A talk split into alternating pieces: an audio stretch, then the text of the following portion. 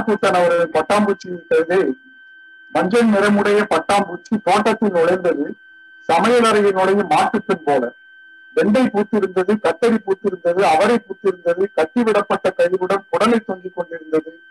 பட்டாம்பூச்சி ஒவ்வொரு பூவின் மேலும் பறந்தது. உட்கார்ந்து அடுத்த பூவை நாடிற்று உதவி செய்யவா என்று சிறகை வேகமாக வீசி பறந்து போயிற்று.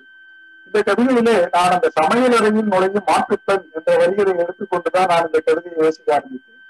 பொதுவாக ஒரு மாட்டுப்பெண் புது வீட்டுக்கு நுழையும் பொழுது ஒரு சமையல் நகர் நுழையும் போது என்ன செய்வது எது எப்படி எடுப்பது என்ன சமையல் பண்ணுவது என்றெல்லாம் தெரியாமல் ஒரு திண்டாடக்கூடிய ஒரு அனுபவம் அந்த மாட்டுப்பெண்ணுக்கு இருக்கும்.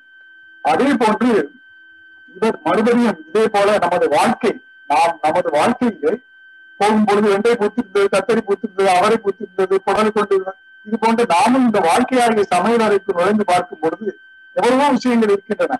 ஒ- ஒன்றையும் பார்த்துட்டு இது நமக்கு ஒத்து வருமா அது நமக்கு ஒத்து வருமா என்று வந்து நாம் தேடி தேடி பார்த்து அலைந்து விட்டு நமக்கு உதவி செய்வா என்று வரக்கூடிய எந்த விஷயத்தையும் கூட நாம் வந்து பொருட்படுத்தாமல் எனக்கு எல்லாம் தெரியும் அப்புறம் மேல மாட்டுப்பெண் எப்படி முதல்ல போய் கொஞ்சம் இது பண்ணாலும் அப்புறம் கொஞ்சம் கொஞ்சமா எடுத்து பழகிட்டு பண்ணுவா இல்லையா? அது மாதிரி நானும் பழகிட்டு பண்ணிடுவேன். சிறைய வேகமா விஷயம் ஏன்? என் போக நான் சமையல் பண்ண மாட்டுப்பெண் சமையல் கத்துக்கிட்ட மாதிரி நானும் கத்துக்கிடுவேங்கிறது இது நமது வாழ்க்கையில் நாம் படும் அனுபவங்களினால் நாம் பண்பட்டு நாம் எப்படி முன்னேறுகிறோம் என்பதை சொல்வதாக நான் நினைக்கிறேன்.